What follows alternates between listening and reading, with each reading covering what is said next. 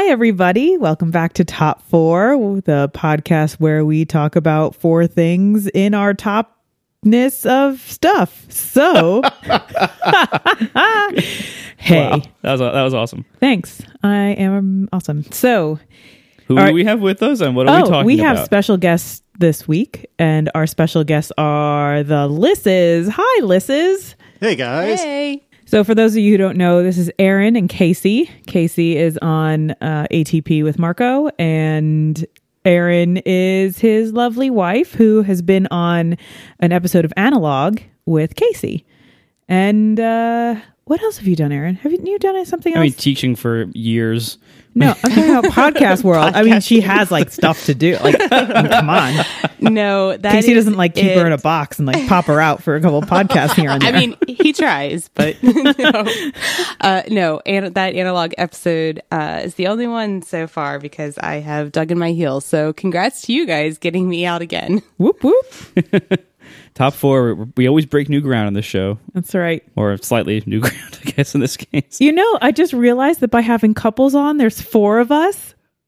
Top four, uh. four people. Aw, this is amazing. Oh Wait, but that means if Marco picks his top four, which one of us falls off the list? What? Top uh. top four current podcasting people? Well, no, no, no, because Marco's top four is never actually four. That's it's, true. It's it, is it is it Tiff and then the rest of us? It's usually more than four. So hops is added to that mix, I'm sure. So. Fair enough. This is also our first, your first remote recording for Top Four. Is that correct? I think no, we did the Syracuses. Oh yeah, that's mm-hmm. right. Oh, I thought they were in person. I'm sorry, I didn't realize. Yeah, yeah. I mean, John only comes down out of his um, little hidey hole up in Massachusetts, his like once a full year. Of modem boxes. Yeah, he only, he only ventures out once a year. He's like the groundhog. Where, uh, if he travels, he sees his shadow and he runs back inside. Exactly. I love you, John. You're the best. So I'm sorry we don't have a steak dinner for you guys, which is what we usually promise our our special guests. But since mm-hmm. we are, yeah, well, we owe you. We'll totally owe you. But this week we are talking about something that all of us love and enjoy, and that is Top Gear. Yay! I thought it was pretty appropriate now that the new Top Gear is out, and it stinks, so we're not talking about that. Just to get that out of the way, just, right up front. Just get that out of the way. We're talking about old Top Gear. We have some rules that we had to follow when we were picking what we were top fouring this week. So um, who wants to explain our rules? I think Casey. Casey, why don't you explain Casey the rules? Casey is the chief summarizer-in-chief. Right. So I'm not sure if we all played by the same rules or not, but the rules that the list is played by, and I'm not even trying to be snarky, it's just Uh, when we were discussing this, I, there was never a absolutely clear victory uh, for any particular rule set. We discussed many options, but the one that the list is settled on, which I think the Armand settled on as well, is any episode that involves a challenge, and that challenge has to involve all three hosts. So, and it doesn't have to be the entire episode, but an episode where there's a challenge where all three hosts participate at the same time. Yes, that helped us eliminate a whole bunch of Uh I don't know, gobbledygook that we didn't need to get involved with because, you know, trying to pick full episodes was a little tricky. Picking only specials seem a little limited because a lot of us love some of the uh, challenges that are intertwined within some of the episodes. So, so yeah, yeah. I think and there's uh, a whole bunch of really good. good challenges or specials that only had two hosts, so we could rule those out. Yeah, yep. So it helped us limit some things too. So. I am. Um, so did you, how'd you guys do? Did you have a hard time with this, or did you rewatch a whole bunch, or just went from memory?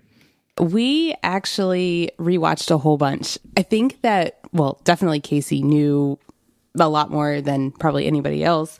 I think for both of us, it helped to go back. And I, I think that both of us actually saw a lot of things, maybe because we were trying to be a little bit more nitpicky about it. I don't know. But I think that both of us saw things and heard things this time around that we hadn't seen in the first, I don't know, hundred or so times of viewing it.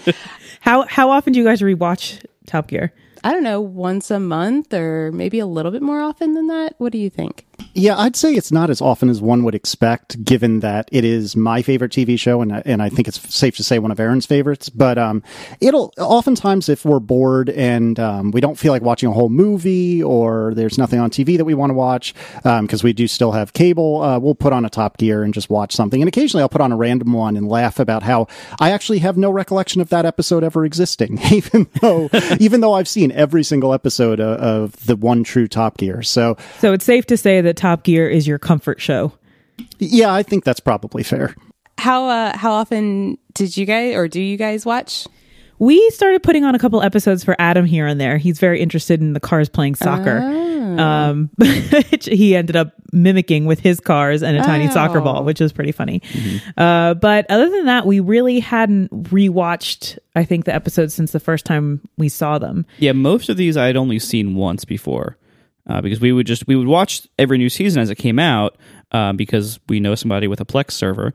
Uh, but but we, we for the most part we, we saw most of these only once, or some of the specials, like some of the big, you know, well known specials. We we we've seen those a few times here and there, but but uh, for the most part the regular episodes I haven't really seen that, that often. So this was it was nice to to rewatch a lot of these things as we did in preparation for this in the last few weeks, uh, to kind of just, you know, remember some of this old stuff and appreciate it, and, and you know, remember some some things being better than I expected, some things being not quite as good. But overall, uh, I, re- I really enjoyed rewatching these. Yeah, me too. I had a good time. I wrote down a lot of fun notes and did lots of cool doodles. It's funny, having not seen some of these episodes, which obviously are my favorites, that's why they're in my top four, but uh, I hadn't seen some of these in a while, and so to see them again, it almost paints them in a, in a whole new light, especially given the... Uh, I don't know if I would say abomination, but the rough start to the new Top Gear in season twenty-three. Uh, yeah. All right. So I think it's time to move on to our picks. But before we do that, we have a sponsor this month, and it is our wonderful sponsor, Casper. Casper is a company that is focused on sleep. Casper has created one perfect mattress that it sells directly to consumers, eliminating commission-driven inflated prices. They're revolutionizing the mattress industry by cutting the cost of dealing with resellers and showrooms and all those dumb mattress stores and passing that savings directly on to you. Now, the award-winning Casper mattress was developed in-house by Casper with a sleek design, and it's delivered in an impossibly small box so you can get it upstairs. In addition to the mattress, Casper now also offers an adaptive pillow and soft, breathable sheets. Now, the Casper mattress is an obsessively engineered mattress at a shockingly fair price. It combines springy latex and supportive memory foams to create an award-winning mattress, really it has won awards, that's got just the right sink and just the right bounce. Plus, its breathable design helps you regulate your temperature throughout the night, so you're not like too hot like with some foams and everything. Now, mattresses can usually cost well over fifteen hundred dollars for a good one. Casper mattresses cost just five hundred dollars for a twin size, up through about eight hundred fifty dollars for a queen, nine hundred fifty dollars for king. All these are made in America. Now, these prices for a high-quality mattress made in America are unheard of. I mean, nine hundred fifty dollars for a king? Like, that's, that's, I'd say that's about half of what you'd pay at minimum for a mattress of this quality from anybody else. And buying a Casper mattress is completely risk-free. And you might think, how is this possible? I'm bu- buying a mattress on the internet. That sounds weird. How am I going to know whether I like it? How is this possible? I'm buying a mattress on the internet. That sounds weird. Thank you for wondering. So, Casper offers free delivery and free returns to the U S and Canada with a one hundred night home trial. So here's how this works. You sleep on the Casper mattress for up to one hundred nights, and if you don't like it, you just call them, you say, sorry, it didn't work out for me, and they will arrange a free pickup of the mattress from your house and refund your purchase price. That's it. So it's totally risk-free. You just try it. If you like it, keep it. If not, they make it really easy to return it. So they understand the importance of truly sleeping on a mattress before you commit to buying it, especially if you're going to be spending a third of your life on it. So get fifty dollars towards any mattress purchase by visiting Casper.com slash top four and using code top four at checkout. Terms and conditions do apply. Thank you so much to Casper for their support of Top Four and all of Relay F M. I believe it's time for our top four picks.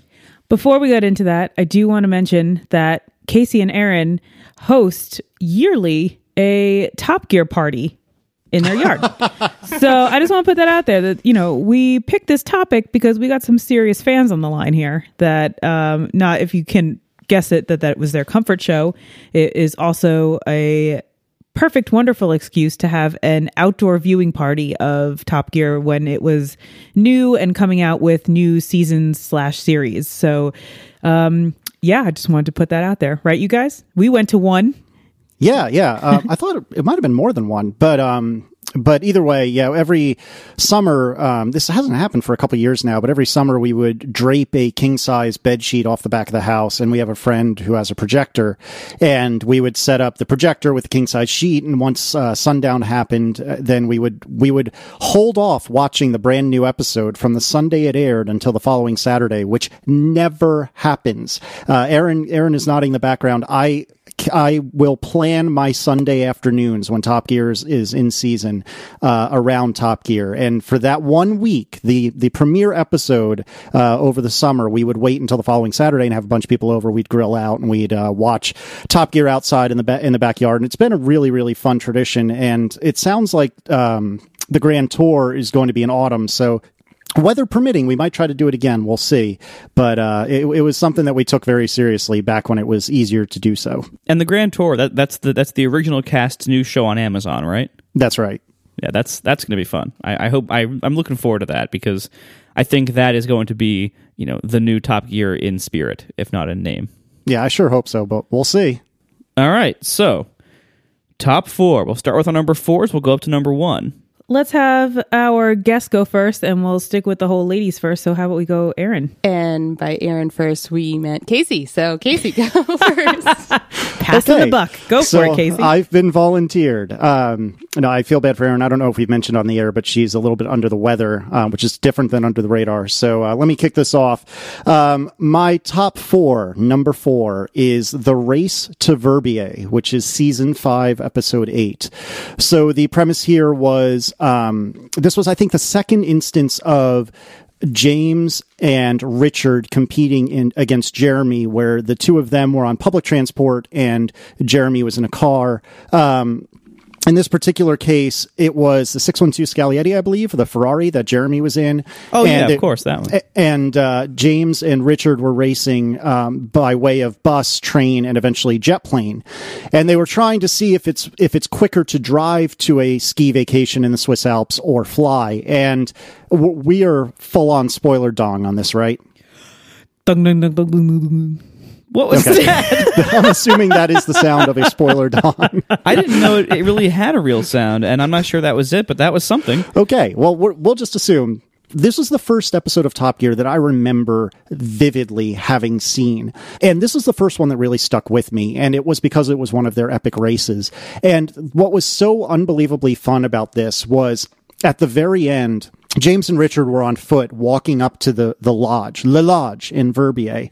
And as they're walking up on foot, trying to find the, the destination, this lodge, Jeremy comes just bombing up the road in his Ferrari. And you see them realize on the air, like this is not scripted, or I'm pretty darn sure it wasn't scripted. You see them realize, oh my God, this is them. If you know, both referring to the other. And you see James, I believe, pitch his suitcase. He's carrying a suitcase and just throws it at Jeremy's Ferrari because he's so frustrated. And it ends up that Jeremy pulls ahead in the very last second. And this one means so much to me, like I said, because it was the first one I remember just thinking, oh my God, I love this show. I'd seen other episodes before.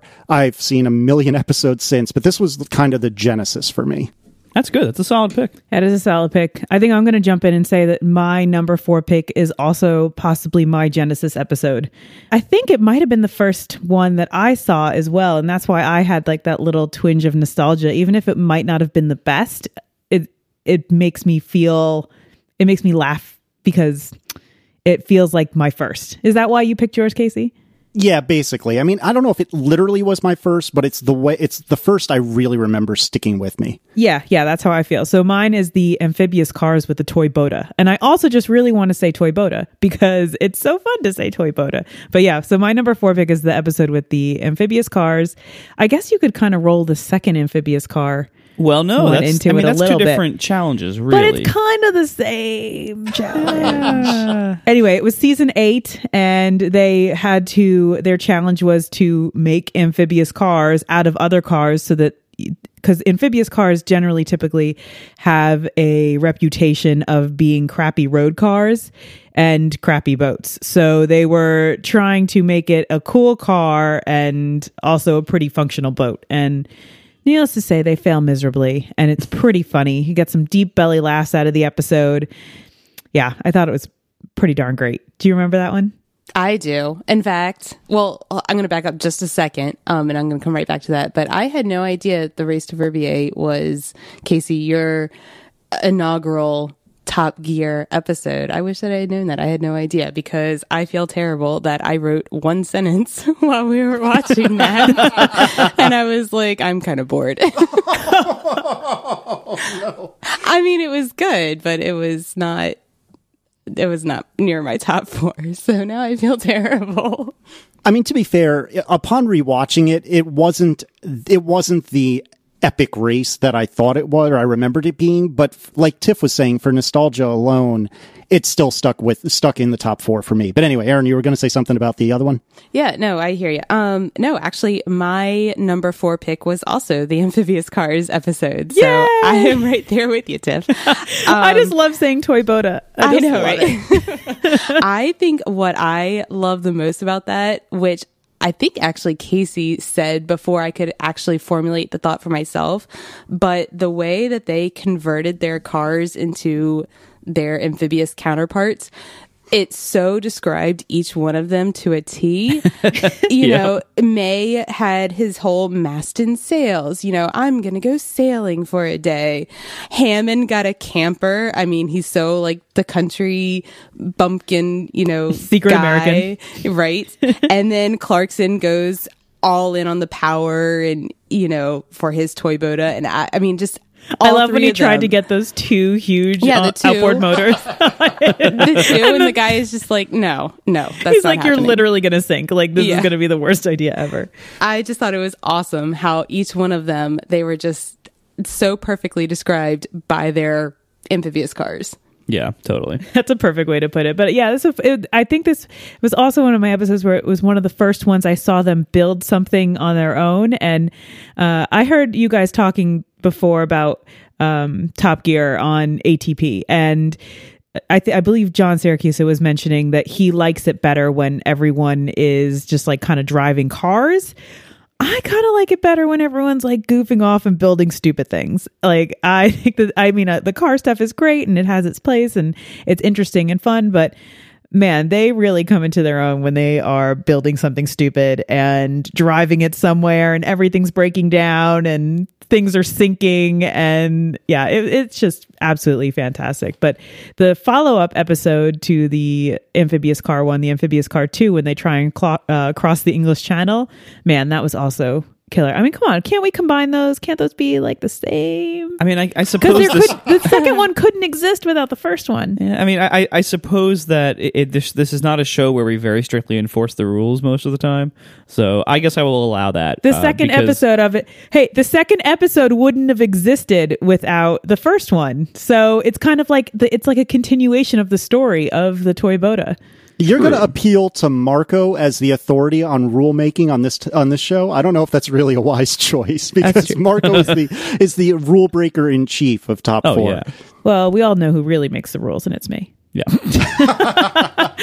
No, that's that's a, those are, these are these are very solid picks, and I totally agree that like when they're like building crazy vehicle modifications, they are really at their best, and that's why my number four, I had a very hard time deciding between a few of these kinds of challenges, and I I, I ranked them all kind of in a clump here, including the amphibious ones. I also um, oh, of course you did, of course I did. Of Your course number have, four is a whole cluster. Of course, I have four number fours, um, and you know, like I also I, I also put up here the stretch limos as, as a very good one. Uh, season nine, episode six. But then the one I'm actually choosing for my number four, while the amphibious car apparently combo uh, is is very good, uh, I slightly enjoyed more uh, season fifteen, episode four, motorhomes, and it was oh. it was a little bit like it. it, it there, I think the caravanning one. You mean? No, the one where they like where Clarkson had like that giant white building on top yeah, of his car. That's when they went caravan. Yeah, that's the caravan one. Caravanning. Oh, is that the one? I. I didn't think that was the caravan one, but there's a couple of motorhome ones that are really good. Like they go motorhome racing once, which I do not think is what you're describing, but that one was hysterical. No, no, um, the, it's it's reg- the regular caravanning one, because caravanning slash motorhoming is equivalent country to country. That's what. Yeah. So you said fifteen four. It yeah. is absolutely the one where he has the humongous thing yeah, on the, his the giant car. White building on Clarkson's car. And then, right, right. And then May has like a little like pod on top of his Lotus, and then Hammond has like this giant like folding out like mansion that he built out of like sheet metal. Yeah, like, this it, is this is an excellent choice. Yeah, I mean this, like you know, we rewatched a bunch of them, and this ended up edging out the other ones for my number four because it it's just is so funny. And they are so ridiculous. And, you know, obviously parts of it do seem a little bit contrived, but it is so funny. It's so enjoyable to watch. I just really enjoyed it for all, this, all the reasons you guys mentioned about about all of yours, you know, of it, like this really kind of showing off who they are and being ridiculous versions of themselves and building ridiculous things. Uh, I just really enjoyed it. It was a lot of fun. I think I should mention that um, honorable mention for, for the caravan slash motorhome genre is season eight, episode six, when they do a caravan holiday, which I think was all three of them. And that yes. ends up with the caravan uh, on fire. Yeah, um, that's actually, the one Marco's talking about. No, it's not. Well, it is. It's the the one that don't they always end up on fire? no, no. Um, uh, uh, Hammond's ended up on fire. Clarkson's tipped over, and May was stuck in his little coffin car. No, the one I'm thinking of ends with uh, Clarkson's being uh, rolled off the cliff. Yeah, that's the same one. That's that one, yeah. But there there was actually, there were two different caravan challenges. With two right. different fires. Both of which ended in fires. Right, that's why it's so ambiguous. Well, the one Marco's talking about, I believe, is the one that, uh, the one fell off the cliff. Yeah, that's but, correct. That's fifteen four. Yeah, but Hammond's also caught on fire. Yes, it was, it was, a, it was a less severe fire in that one, though. It was a pretty big inferno. Yeah, but there was like nothing. There was no material. Uh, yeah. Anyway, it doesn't matter. There's often fires. I mean, and I, I honestly, one of my uh, honorable mentions uh, was the lorries episode S twelve E one, uh, which also includes some fire. And uh, of course it does. That that was also honorable mention on my list. Uh, that was that was pretty great. All right, since you said the lorry one, I think that might be my number three. It might be or it is. It might be because I have a toss-up between the lorry and, oh, and the limo and the limo challenge. They're both so good. I know, good. The limos were also oh, very good. Oh, the limo was so Wait, good. Which episode was the lorry one? Lorries is S twelve E one, okay. And limos is S nine E six. Where they, so the lorry one, they each had five thousand pounds to go out and buy a lorry and... a semi-truck, right? Yeah, yeah. And but just just like the, the, the cab, head. The yeah, cab. The cab, yeah. And, um, of course, you know, Clarkson buys like this gigantic like thing and he paints it all stealth. Do you remember this? And he couldn't see. Yes. Is this the one where he goes through a brick wall and like damn near breaks yes. his neck? Yeah. Yep. And this is also the one he got in big trouble for talking about a lot of murder and prostitutes with oh, the lorry yeah. drivers. It was a big scandal. It's like, wow, driving a lorry is really hard. You have to drive, drive, drive, change gear, change gear, murder, change gear, pick up a prostitute, change gear. Like, yeah, he got he got in a lot of trouble. Yeah, he did. Oh, God. Yeah, so as you're talking, I'm queuing them up on Plex on the computer, and now I'm like tr- having trouble concentrating because I just want to sit here and watch these episodes. Yeah, the lorry one was pretty great. I yeah, that, that is good. And the limo... Yeah, I yeah. The can't. Limos. I, I hadn't seen the limos in a long time. And, and yeah, neither have I. That's when they bring them. They bring them to like a, a Brit award show yeah, or something like that. Yeah, and the people get really mad. Like yeah, and, and I, just like, like totally limos, unscriptedly mad. They're really angry. I think they're really angry. The people in limos. They at least they at least seem legitimately annoyed. But well, the it, one guy, he like got out and cursed, and he was yes. just like, "I'm done with this. Screw you guys." Like, yeah, it was that was that was a really good one, and and like the the the craft of building the limos again. It was like you know showing off them and and their like their like stupid skills. Clarkson had that huge red one where he had to pull himself on a pulley like to the back of it. Remember, he had to lay down on the pulley. Yeah, it was and like James, forty feet long. It was longer yeah. than the city buses. They. And James had the push me pull you like the two-headed limo. Yes, right. And and he had as usual the worst sense of direction known to man. Uh, that these are solid choices. But which one is number three though? Uh, I have lorry races, but I have a big ou- um, arrow of ore with the limo challenge. You got to pick one. Oh, because one is funny that it's like raced and it, it they customized the lorries, so that was pretty funny. Um, I also love that there was an Oliver appearance in that one, which just mm-hmm. that just warms my heart. Um, all right, while all you right. think about that, yeah, while I think about that, let's who's get next? The list's picks. Aaron, number three. Actually, I'm going to jump in here again. There's a reason for this. Uh, my number, okay. th- my number three is actually the amphibious cars episode that we already discussed, because I freaking love that episode. And uh, there's a few things about that episode that I really love that I wanted to bring up that we didn't already talk about. Um, uh, actually, Tiff had brought up, I think it was Tiff, saying uh, Clarkson and his insistence on having uh, two em- enormous outboard motors on the back of his Toy Bota. And the, just the, the discussion between him and the boating expert, which of yes. course he calls in because this gentleman is an expert, and then proceeds to argue with him for the entire episode. But the the boating expert brings out like a trolling motor that you would use for fishing, I believe. And it's this like little two and a half horsepower yeah. like thing that you can carry with one arm. And Clarkson points over and says, "You're talking about one of those, but I'm thinking about two of these." And he points at this like fifteen thousand dollars, three hundred horsepower outboard motor. Yeah. And he continues by saying, two point three horsepower is a small amount of horsepower, which I don't know. I, that line just cracked me up. I just thought it was hysterical.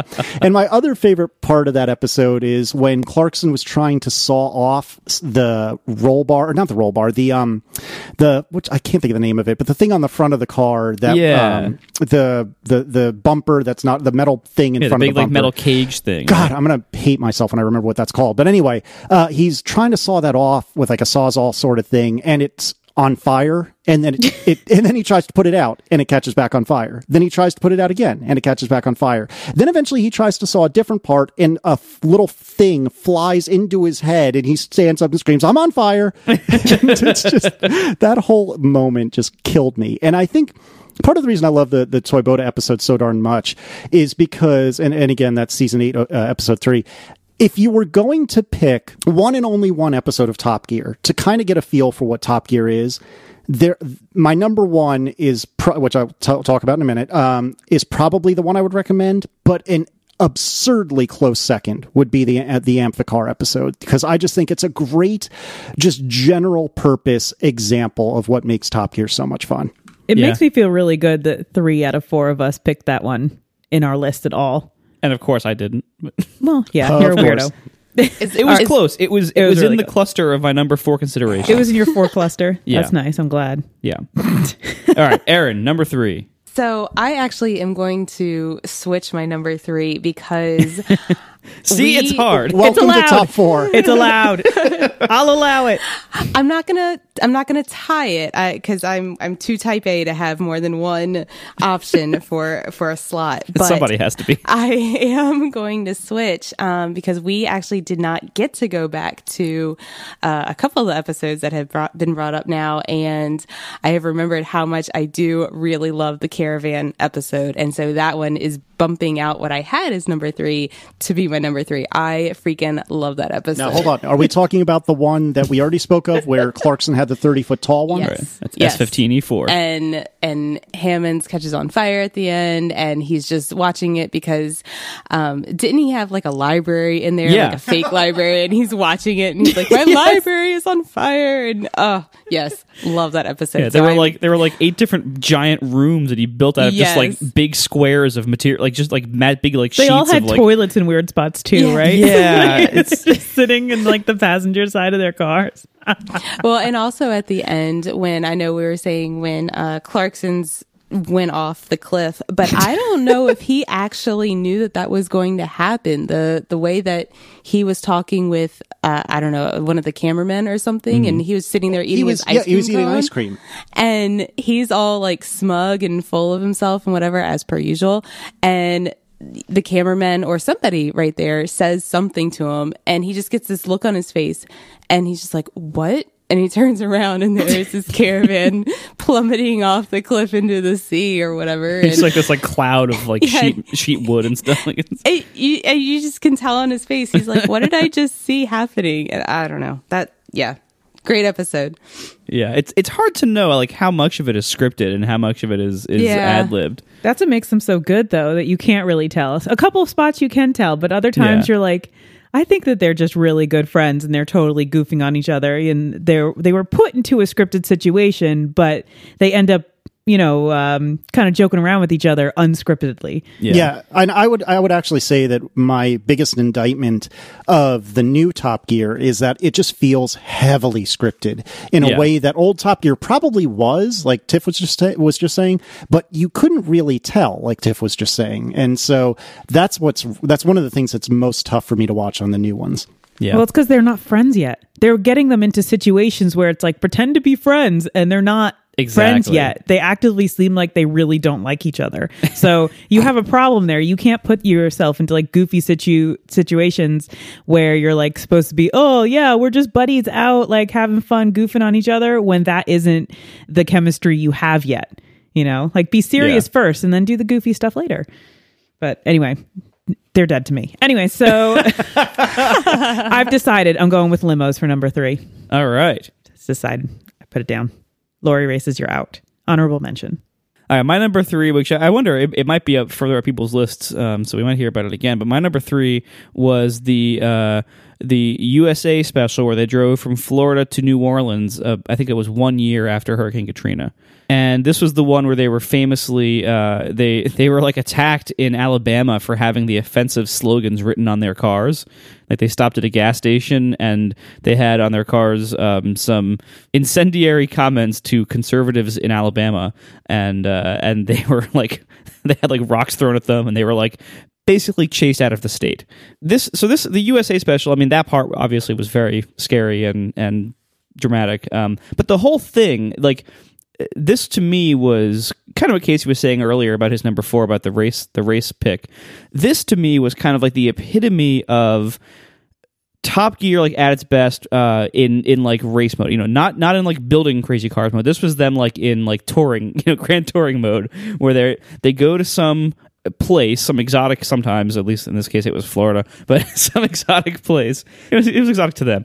Go to some exotic place. When they had to buy the cheap, they had to buy yeah, cheap cars. Yeah, like, you know, buy cars on a very, very low budget and drive them, you know, a few hundred miles or whatever. Like that's this this formula they follow for a lot of their specials and challenges. And I I I love this formula. And it can, you know, like when they're just driving like, here's, you know, three new Ferraris we're driving on some pretty road. Like that's fine. But I, I, I like this better, like when it's like, here's three crappy cars that we got for almost no money uh, that are constantly breaking and having weird problems. And covering them in dead cows. And covering them in dead cows. Like, so this, yeah, the, the U S A special, like it was, it was not only a really great implementation of that, of like the, the touring challenge with cheap crappy cars that they got, but it was also like a really sharp critique of some flaws in the U S culture. And and I thought it, it was really it was like really like good for that purpose. Like it was it was compelling and it was interesting from from like the cultural critique angle, as well as just being a really funny and and insightful and a little bit scary special for them driving. Yeah, I'm going to chime in here. I mean, we're probably going to have a lot of the similar ones, maybe in different orders, because we rewatched all this stuff together. But yeah, this is my number two, is the U S A special. So yeah. I agree for all the, the things that you said. Plus, like, the music is really good that they have in this episode. If you listen to, like, the background music mm-hmm. that they have, it was pretty killer. Um, I just love seeing them completely out of their element in a foreign country to them, but it's our country. So...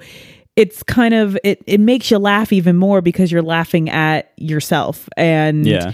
um, you see like what hits home and some of the, you know, the things that like uh, Clarkson said that America's only contribution to modern c- civilization was um, the right on red, yeah. which we thought yes. that was so great. He's like the only thing good that they've done, and everything was about cheese and guns and like, that's so like everyone's going to get murdered and everyone's going to get shot because you're in America, and just the stuff with the roadkill and trying to be pretend hicks and the no air conditioning and they're breaking each other's air conditioning down. And oh, it was just so many pranks on each other that felt really pretty genuine. A lot of, you know, smashing into James's car very slowly, mm. which is always funny.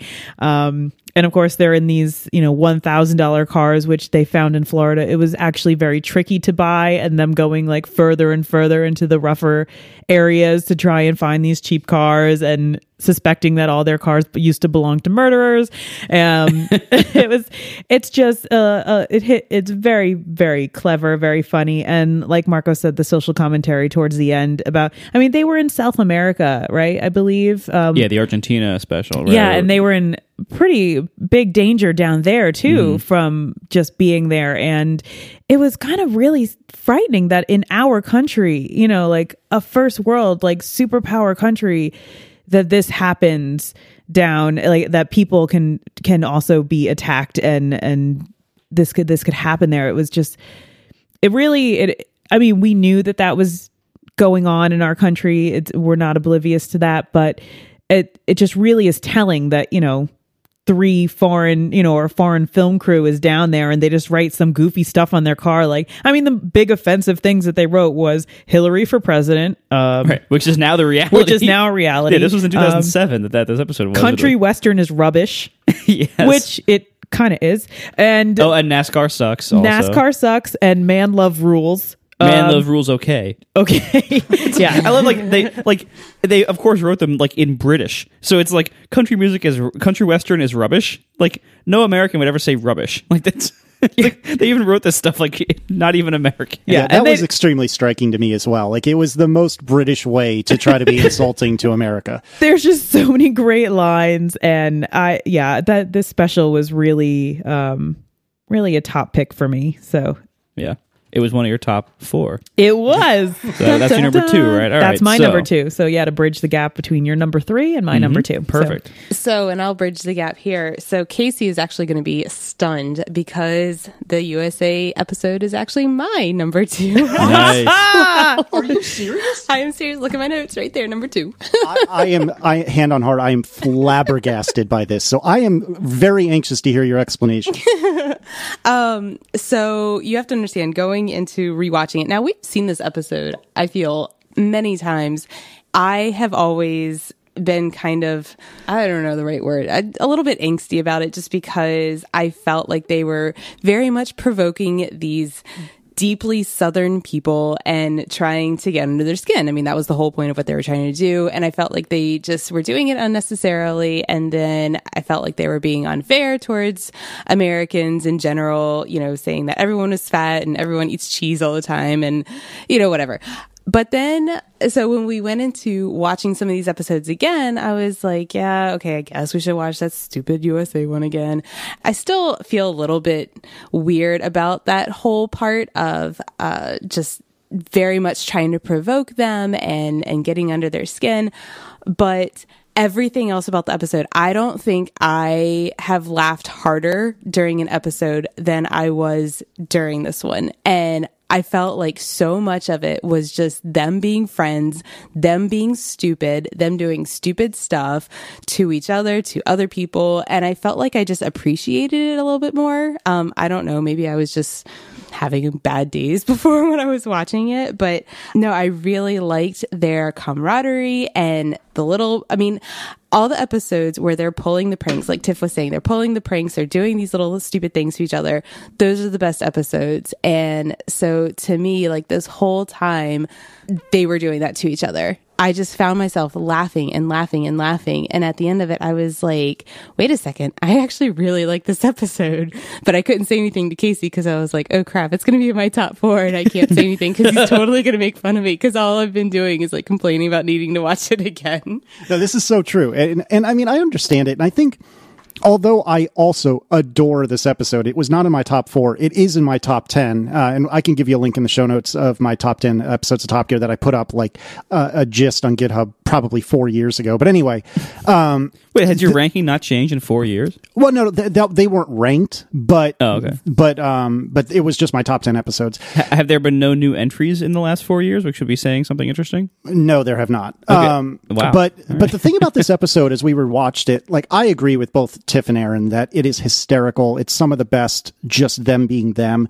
But the thing that bothered me about it was it felt like when they were in Alabama, they were punching down rather than punching up. And that's what I think was a little bothersome, which is funny because I grew up in the Northeast and, and even having been in Virginia, I think over half my life now for, for sixteen years now, I don't entirely associate either myself or really Virginia as the South, which I know sounds crazy to you two, but I assure you there are many, many degrees of South, and, and we are on the lighter side of that, so to speak. And so this felt like a whole different society to me as well. Maybe not as foreign as it is to you two, but, but certainly foreign to me.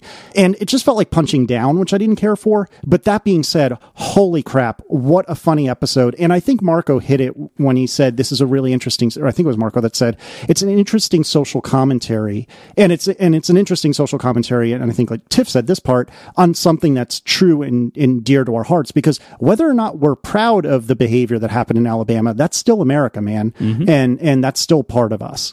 I love when they talked about peeling the squirrel. Oh my gosh! Oh, and that tickles the cow me so afterwards. Much. The idea of peeling a squirrel. Okay, and also, and to, but to bring it back, I don't know, Aaron, if how you feel, but if you want to like add to this, um, at the very, very end of the episode, when they because they had to go down to New Orleans, and it was right after, only a year after Katrina was down there, and how shocked they were of how terrible things still were, and how like a country that's so, you know, financially sound supposedly, or like it's as in everyone's eyes should be, um isn't taking care of the their people, their their own citizens, and they're just letting them live like this. um that that actually kind of, I think, turned things around for the way they saw th- saw um, the South and the way things were going. And then they ended up donating their cars.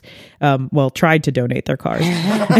But I mean, like, so did is that part of the episode? Did that like kind of bring you around a little bit too? Because it brought me around. Yeah. I mean, I think it's always good to see when your eyes can be open to something that you might not have realized before. So I do think it was very interesting to see them go there. And I mean, to some degree, I could say that for myself. You know, I have never been down to New Orleans, especially after Katrina or anything. And so to me, it is kind of foreign to me as well. So for them to be able to go there and see it with their own eyes and see the people and talk with some of the people, it was good for them to maybe kind of reconsider some of their ideas about America, you know, in, in some small part. I mean, I think, I think to kind of go back just for a second, like when they went to that gas station where they really got attacked, I think what struck with me, because I was sitting here thinking about it, what was it that really kind of struck me? And I think when the owner, the woman came out and said, you know, what are you trying to do? You come to a hick town.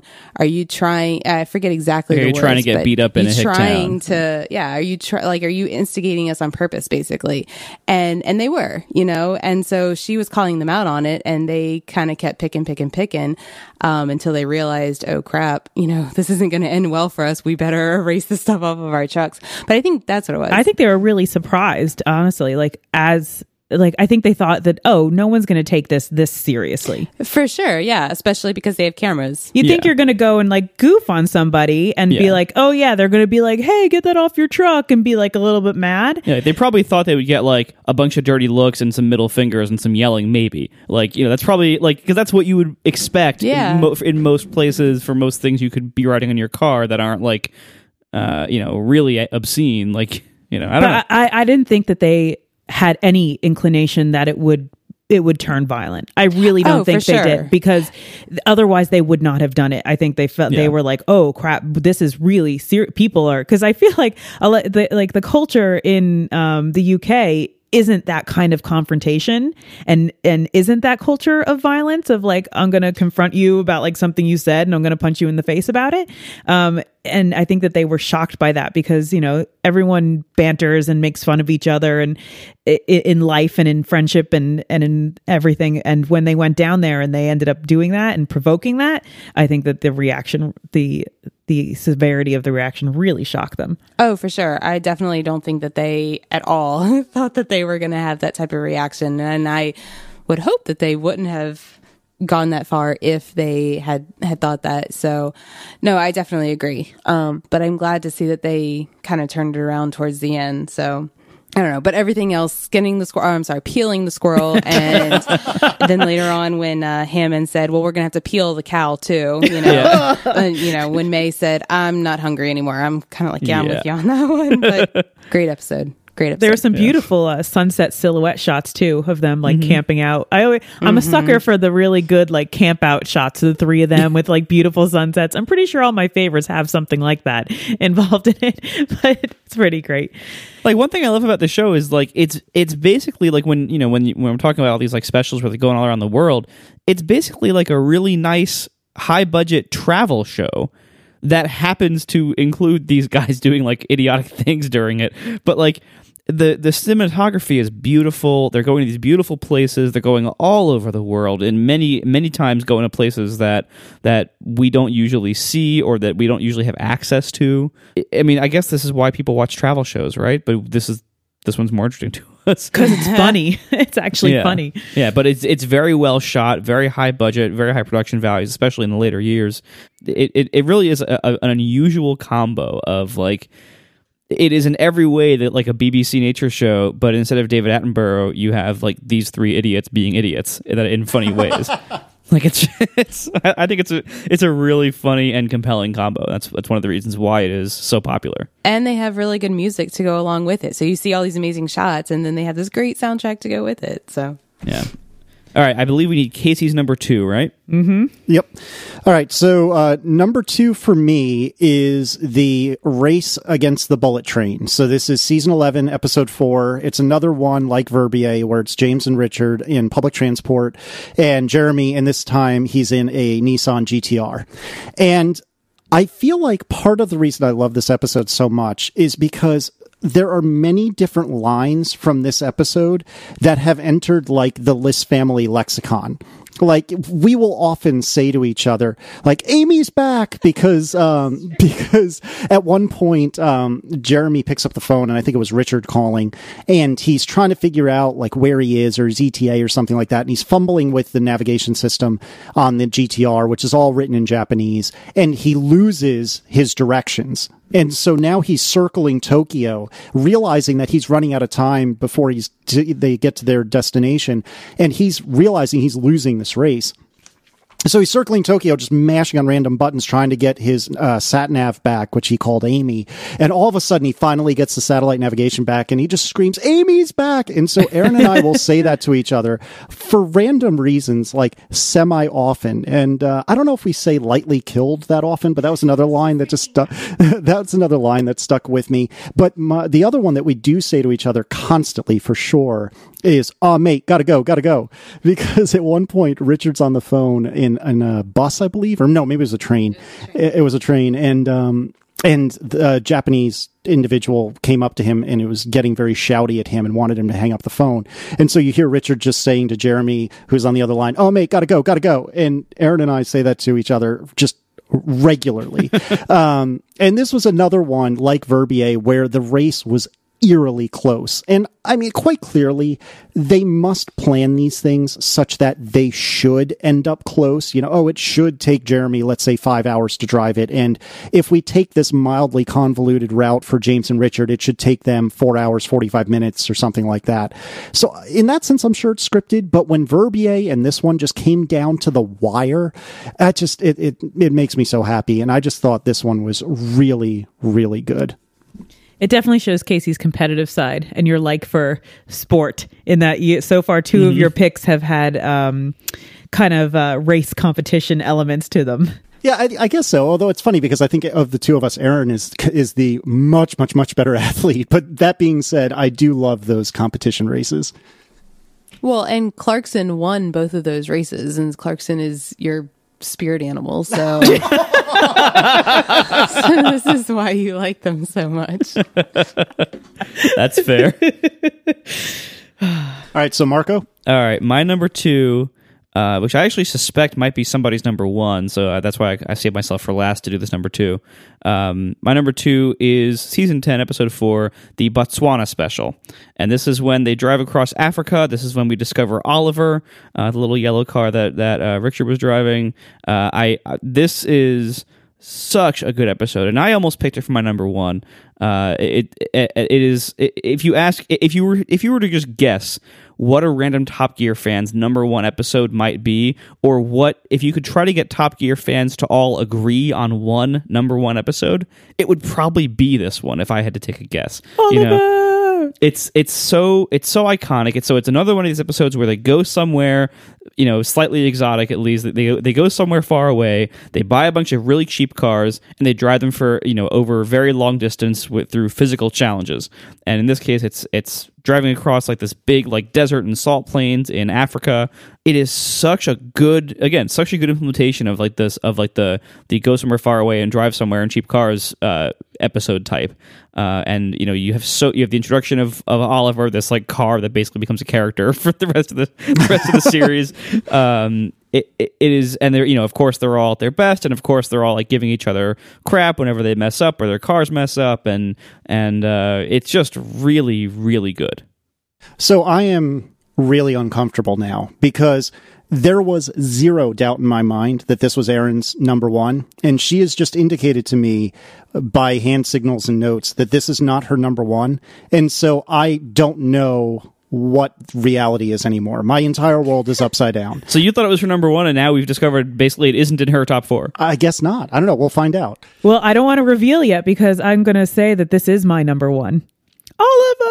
I, I figured it. I mean, again, like, w- I mean, would you guys agree that, like, if if you had to guess, like, what would be, like, the fan number one favorite, would this be it? I think it's quite possible. I think my number one is also in the running, but I think this is quite possible. And unequivocally, this is an unbelievably good episode. And and Richard's love for Oliver, even though it doesn't play that big a role in the episode, like it's certainly prominent, but it's not it's not that big of a role. But just like one of you said, it carries through the rest of the series. And, yeah. and I mean, not series in the American definition, like yeah. the next, what what season is this? ten? So the next, yes, yeah, so the next twelve seasons of the show, somehow or another, Oliver tends to come up every single year. It shows up in the lorry races. I mean, he just posted a picture on Instagram, oh, uh, not right. Instagram, of uh, on Twitter of his daughter driving Oliver. Driving like, Oliver he actually like kept it, right? Yeah, it's amazing. Well, yeah, he kept it and keeps working on it and keeps doing stuff to it. And no, I I love love love Oliver. And well, I love this episode. It's a great episode. In fact, I have it written down as being my honorable mention.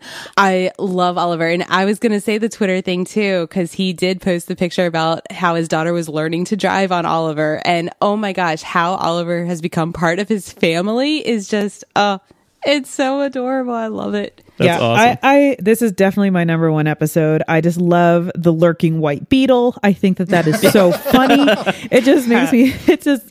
Perfect um, when they are trying to shed all the weight off their cars when they're going through the um, salt pans, and um, Jeremy's breaking all the windows with the crowbar. and like, and then they then after they get out of the salt pans, then they're covered in all that dust, and and Richard's just like sitting pretty at Oliver because mm-hmm. he has all of his windows because it was nice and light, and everyone else is like bundled up because and they're choking on dust. Yeah, everyone um, else's cars are like destroyed and then rebuilt as they're going through the Kalahari. And Oliver is like unaltered, completely untouched.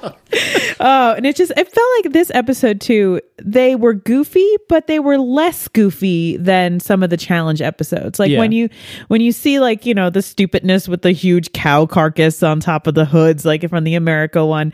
Um, This one, it had less goofy elements. Like they, they still hid meat and stuff inside of each other's cars and put that cowbell, the cowbell underneath James's car.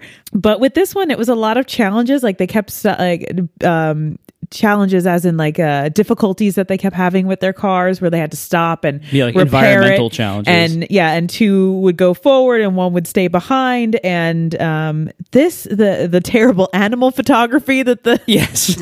that the crew was trying yeah. to like take pictures of animals, and it was just yeah, it's like they even made terrible. Fun of their own camera crew in the episode. Oh, but then there was just so many beautiful sunset mm-hmm. uh pictures of this that um I love when they shot the holes in the bottom of the cars to drain the water when they had to uh ford the, the little oh, that's river. One of my favorites. Yeah. Oh, and then like you know it just oh it's just so beautiful. And then Oliver returns because he got all fixed after being soaking wet. And, you know, when they were running with the, um, what were those? They weren't emu because they were in Africa. Uh, I don't know. Animals. Ostriches. Yeah. The big sure. ostriches were all running with them. And yeah, they, it was just fantastic. Um, and then the final crash when they like finished the, the whole thing and they get to their destination and they still crash into James. Like it was, and he was just like, my brakes don't work. Like it was just charming and beautiful photography in a very exotic place. And Oliver was the clincher for me. I just, I, yeah. it couldn't have been my, if Oliver weren't there, this would have been just kind of in the, in the middle of the road, I think. But because of all, well, maybe a, a little above the middle of the road, because it really was quite epic. But yeah, Oliver and, and Hammond's love for Oliver really, really put the nail in the coffin. Number one. Yeah, and that's what I thought would bring Botswana. It to Aaron's number one was was that love affair between Hammond and Oliver. So apparently not. Apparently I don't know that Oliver's well a car, by the way. That's true. Yeah. Now I do love their love affair, but I don't think uh, it didn't it didn't bring it to number one for me. Now I'm really curious, Aaron. Right, what's Aaron, your number one? Now this is going to be really anticlimactic. I'm sorry, guys. Well, can I guess? It, can sure. I guess? If it's not Oliver, then I'm going to guess maybe the Japan episode I just talked about. No. Oh! I'm done with the show. I'm I'm leaving. No, that well, wasn't that wasn't even just like a, a no. That was like a, a like a, a an exasperated no. That was that was like a, a what are you talking about no. Are you I'm high? Stunned. I know. I'm stunned. uh, well, to be fair, the Japan ap- episode was my number three until I gave it the boot for the caravan oh, episode. So, sorry. Harsh. Uh, no, my number one is the Polar Special. Ooh. Really? Nice. Yes, it is. Now, now I'm, what is your number one? No, no, you got to talk no, about sorry. the Polar Special, because I love that one too. I want, I want the, our listeners to hear how wonderful it is. Yeah, it's they're full of, full of dogs. There are just so many good episodes. It's really, it really is hard to choose and rank. Even when you know your your good ones, it's hard to rank those ones. But Jeremy and May were in some kind of truck, a Toyota Hilux. Oh, thanks. Um, and May Useful. very much, yeah, exactly. Uh, May very much did not want to be there and did not make any bones about that fact, which was kind of funny in its own way because he was very understated but very forceful about it. Hammond was on a dog sled um, with a pack of of the Huskies and somebody who is very knowledgeable about running a dog sled.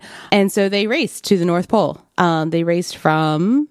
Oh, God, somewhere in Canada. I'm drawing a blank now. Wherever the most northern like town is that you could race from. You know, it's yeah. like that's... It's, yeah. I, I don't think there's a lot of choices here.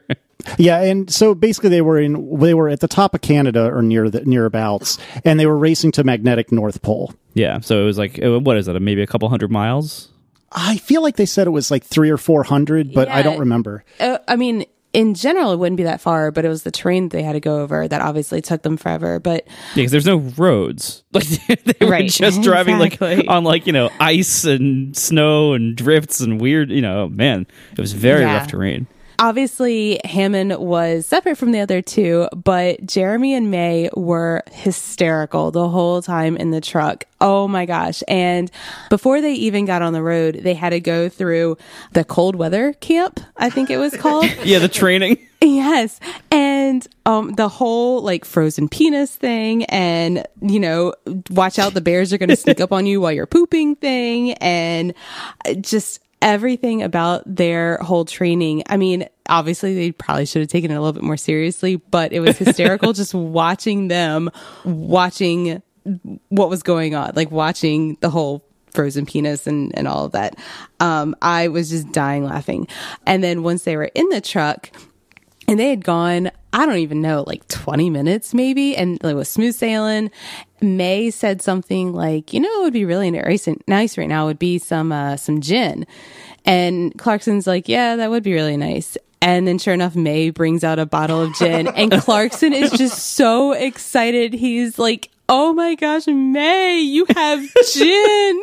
And so they have gin and tonics like the whole time that they're going to the North Pole. And it's like okay because right, and they're they're not driving, they're sailing. They're sailing, so it's totally fine to be drinking gin and tonics. Yeah. Oh, did, my didn't goodness. He have like a like cheese and crackers too or something? They, I believe they caviar, had caviar. They had um, foie gras. Yeah, they had the foie gras. He's like, it's totally cruel but delicious. Yeah. Exactly. And so they're having like all these like delicacies and yeah. drinks.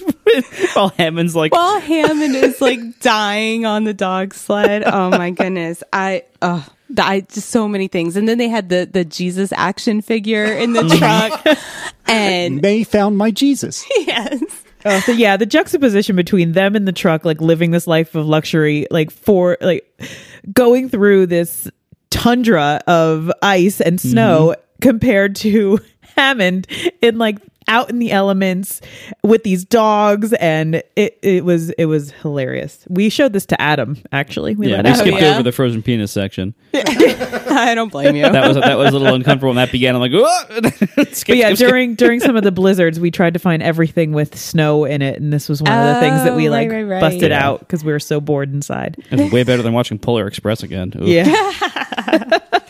No, I, I loved this episode. I thought it was so funny. Uh, the only thing that could have made it better was if Hammond could have won. Other than that, it was great. Yeah. I love when they found that frozen town, too. Yeah, I forgot about that. Like that a frozen part. camp. It was like a... Like well, a, like... and it's funny you bring that up, because when Aaron and I were rewatching this, well, I have seen this episode, or we have seen this episode easily ten or fifteen times. And as we're watching it, Uh, we're seeing scenes that we didn't remember ever having seen before. I think what had happened was, and I'm assuming you watched it off of our Plex server, and that's why you just brought that up. Probably. Yeah, yes, At some point, I grabbed an extended cut of the program where oh. they included them find both uh, Hammond as well as Clarkson and May Uh, independently found like little encampments, like you were saying.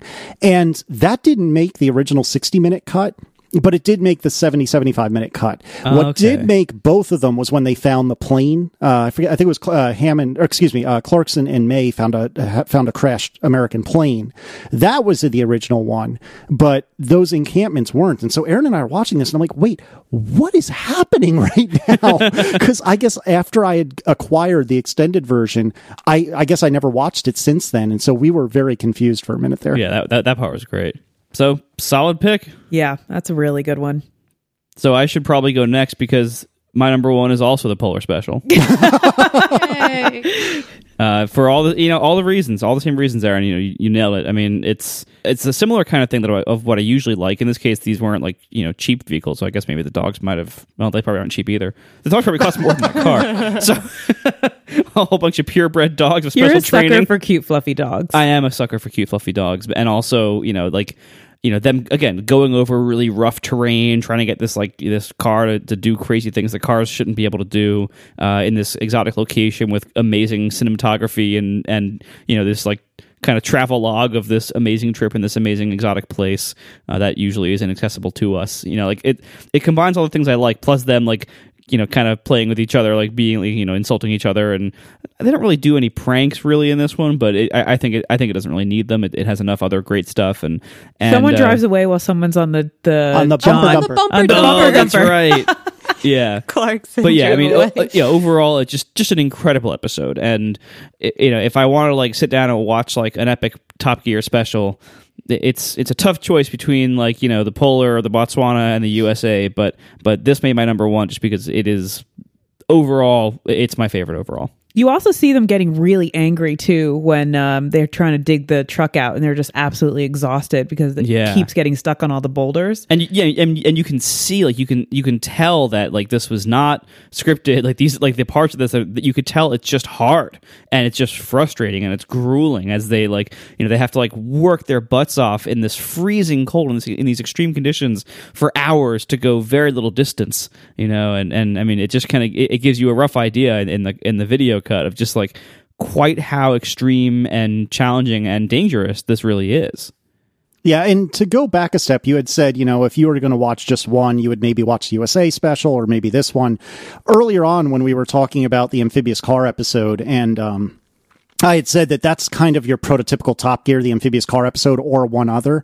This is that other, and this is also my number one episode because because this to me is just unequivocally just sixty minutes of pure gold. And in every other episode that I think any of us has mentioned, there's been at least a moment where you're like, okay, hurry up, or okay, get on with it, or okay, that wasn't very funny, or what have you. Um, this one is just perfect from start to finish. I mean, when they when they're at the training camp and the man with the pixelated face arrived, and then, and then as as a unit, we have completed this test. You know, I think of Top Gear as a unit, and as a unit, yep. we have completed this test. When uh, the the pixelated guy shoved Jeremy in the water, uh, how do you practice being cold? That's right. Like so much of this is so good. I believe as a unit, they also passed a driving test in Vietnam, too. Yes, that's right. yeah, yeah we, yes, Vietnam didn't, it didn't make my, my top list, but it was one of my contenders for my number four. And, and Vietnam was interesting. You know, they're, they're on these like little motorcycles, basically, and, you know, going through Vietnam. And I think that was a great example of it being a really, like, again, beautiful scenery, beautifully shot, showing us parts of the world that we don't usually get to see. Uh, but the only reason that one didn't didn't rank higher on my list is that it didn't have the same like amusement value as the other ones combined with all those things. Uh, but it was also, Vietnam gets honorable mention for me. Yeah, and I think to to come back to the polar episode just briefly, um, so much of it, and you had alluded to this or, or spoke about this earlier, Marco, that it's kind of a nature show at the same time. And this was this one was more like a documentary than any of the others, and I actually mean that in a complimentary way. Um, like when the truck uh, got stuck and and.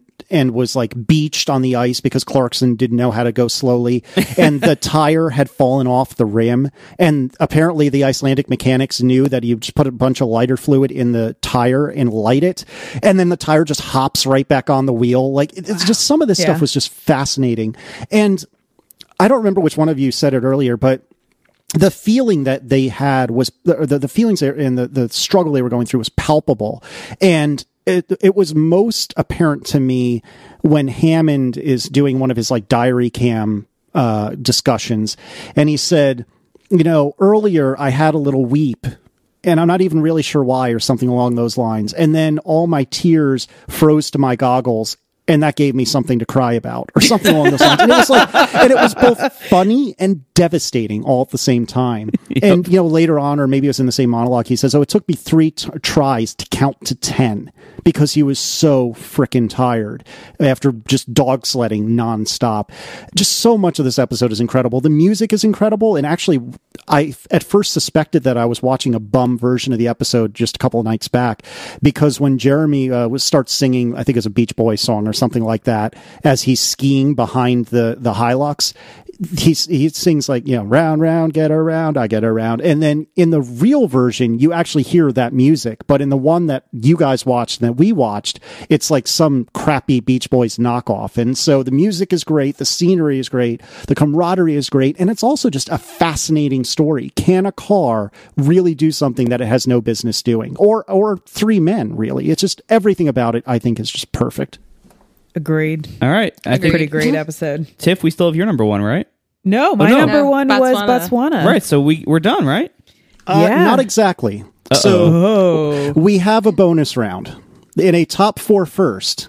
It is now time, ladies and gentlemen, to rank your top four Top Gear hosts. Hmm. Now, to be clear, listeners, does this dig we, count? This dig does count. And uh, we did not tell oh. the Armints that this was going to happen. So the assumption is that we will all choose the, between the Stig, Clarkson, Hammond, and May, unless you want to go back to Jason Dawes or like way, way back to Tiff Nadell or, or Vicky Butler Henderson or something like that. But yeah, we, don't, we don't know who these people are. Yeah, or, exactly. I mean, if any of the new ones are like your faves. Oh, oh yeah, that's yeah. true. I'm gonna put, I'm gonna put Joey up there. Joey, stop it! Aww. Just get out. Oh, all right, so, so since I've sprung this on everyone, I will start. And I will tell you that my fourth favorite Top Gear host is the Stig. And I think that's probably going to be common amongst at least a couple of us, because although the Stig is great and is fascinating in his or her own regard, not a lot of talking comes out of the Stig. And so that's why he or she is my number four. I'll also go at number four Stig, because um, I like the other three better. I'm going to go with number four as the guy in the doctor lab coat who always hands them the cards for challenges. I'll allow it. I will allow it. He also sometimes does the checker flag. Yeah, that's right. Yep. That's true. That's true. Uh, I think I'm also going to be boring and go number four Stig, but it was really close for me, actually. Wow, you must really not like one of the main hosts. I really don't. Well, I'll just go. Number three is Clarkson. I don't like Clarkson very much, but I do. He he brings a little bit more to the show than the Stig, although I really admire the Stig a lot. So I don't know. Maybe Clarkson is number four for me. Oh, no. Let wow. me think on this a little bit. Okay. All right. So so we have the lab coat guy for Marco, maybe the Stig, maybe Clarkson for Aaron. We'll follow back, oh, follow back up in a second. I said the Stig. Tiff, did you give us an answer? Yeah, Stig. Okay, okay. Just want to make sure. All right. So number three. Oh, does one of you like? Would one of you like to go first, or shall I start off again? This is like ranking your children. Like, this is so tricky. No, I can totally rank Clarkson at the end of that. He, that that so child that child is at the end of my list. Child's a jerk. Child is a jerk. So wait, so is he number four or number three? Oh, I'm still undecided on that. But in ranking my children, I can totally rank him as the last of my main three children. Right. So the Stig was somebody else's kid. Right, exactly. Okay, that makes sense. All right, Casey, what's your number? What's your number three? All right, my number three is Richard Hammond. No! I love me some Richard Hammond. I do. And as an honorary American, he appeals to me. But I feel like the other two bring more to the table, to me, than Richard does. Okay. Tiff? Uh, I'm also going to have to go with Hammond as my number three, oh, but that hurts goodness, because he's so cute worst. And he's amazing, and I don't like Ray. I don't like this game. This is hurtful. This is a hurtful game. Top fours and tens. Mm-hmm. It's tough. You got to make tough decisions. All right. Unless you're me. I have no number three. You have you no, have number, no three? number three? I you are not no allowed a three. damn tie either, sir. I have no number three. Ugh. Wait, then maybe I'll break my own rule and I'll have two number threes and just no number four. Marco. I know, it's the worst. No, actually, See, we, we I, I break am, everyone eventually. I know. No, I am going to keep number four the Stig, and I will keep uh, number three as Clarkson. All right, Casey, number two? Right? Yes. My number two, in a very, very close call, is Jeremy Clarkson, which makes, by process of elimination, James May my number one. Um, Clarkson is such a jerk, but I think he's hysterical. And I do appreciate the fact that he doesn't have much of a filter, which sometimes I think is is not a good thing, but generally I think is quite funny. Um, and I think he gets some, some major bonus points for me for him and Andy Willman, who is the executive producer, kind of being the showrunners of the show. Uh, but James May, in his quiet, um, I don't know, dignity maybe, his his quiet, like intellectual nature, he just really brings it home for me. And I, I don't want to give it away. Don't be creepy. But suffice to say, my license plate on my car in real life is some play on James May. So that's how much I love that guy. I just think that he is hysterical. He's, he's the quiet thinking man's host, if, if you allow me to say so. Anyway, so that's, so to recap, my top four is number four, Stig, number three, Hammond, number two, Clarkson, and number one, May. All right. Aaron, you have your full list? Uh, sure. So number four was Stig. Number three was Clarkson. Number two is James May. And number one is Richard Hammond. I really love May as well. In fact, I feel like over the past year or two, I've really come to enjoy him a lot more. Whereas before, I think I just kind of thought he was a little bit boring. But we also watched another show that he did. What was the name of that other show that he did that we watched um, a bunch of episodes of? The toy one? The Cars of the People? Uh, it could be any of the above. Well, th- so we watched the uh, Oz and James Drink Across Britain, or I watched that. I don't know how much of that you saw. There's um, James uh, I May. I think it was the toy one. Uh, Toy Stories. Yeah, I think that's what it was. And I don't know that. I know that wasn't Top Gear, but it it kind of allowed me to kind of see that side of him a little bit more. But no, my number one will always be Richard Hammond. I love that guy. He is my favorite. He's my favorite child. All right, my number three no number two is gonna be May. My number two is gonna be May because I love when he says wedding vegetables. That's why he's my yeah your gentleman's region my gentleman's re- my my wedding vegetables. Yeah, he's very funny when he talks about yeah. his for some reason stuff. He had he frequently Great needs, euphemisms. Yeah, for, he, uh, for whatever reason he frequently needs to describe his his crotch area, and he uses different words every time. That is true, and that they're always like true. comically like British like gentlemanly. It's it's so funny. It's great. Anyway, he's my number two. Clarkson's going to be my number one because when he tests like regular cars. And he like turns to the camera and he says something goofy. Even then, he has my attention more than the other ones. Like if I'm trying to think of everybody kind of throughout the entire show, no matter what they're doing, Clarkson holds my attention the most. So he has to be my number one. So that's the only reason why I love them all. I love them all together. I do. But I guess, since the glisses are forcing our hand. That oh no, I'm I'm not on I'm not with Casey on this one. Oh no, you're a part of this now, Aaron. You're a part of this. Welcome. So yeah, Stig. I didn't sign up for this. Uh, Stig, Hammond, May, Clarkson. All right, there we go. I've done it. My number four remains the lab coat guy. You're the worst. And I have everybody else tied at number one. Because Shut I know. I look. I tried in my head in the last five minutes for you, that you gave me to do this. I tried to rank them. And, I'm in the room with him. He didn't try Tiff, very hard. Tiff, you made a very good point. I, I think Clarkson. If you had to, if you had to, like you know, pick like one like main host of the show, it'd be Clarkson. I think you know the the whole show seems to have like you know his attitude as like the core of it. But I I think my favorite person as like a personality might be James May also, but I and and I think Hammond is kind of like the like the the like that seasoning that you need to like bring them together. Like it, it I can't pick any of them above the rest because I think the show desperately needs all three of them to be good. And whenever they ha- one of the reasons why in this in this episode why we said we would only include episodes and challenges that included all three hosts. Is because I think w- you can see in like the in the various like specials and things that they do that only have two of them, they're good, but they aren't nearly as good as when you have all three of them. And they they just what made this show is the amazing chemistry that those three people have. All three of them are necessary to make that work. And if you if you subtract any of them, or if you try to take one of them on their own, it is not nearly as good as the combination of all of them. So I can't pick. I re- and I refuse to play. I refuse to pick Casey. I refuse to play this game. And on that bombshell, we'll see you next month. Bye, Armin. Bye.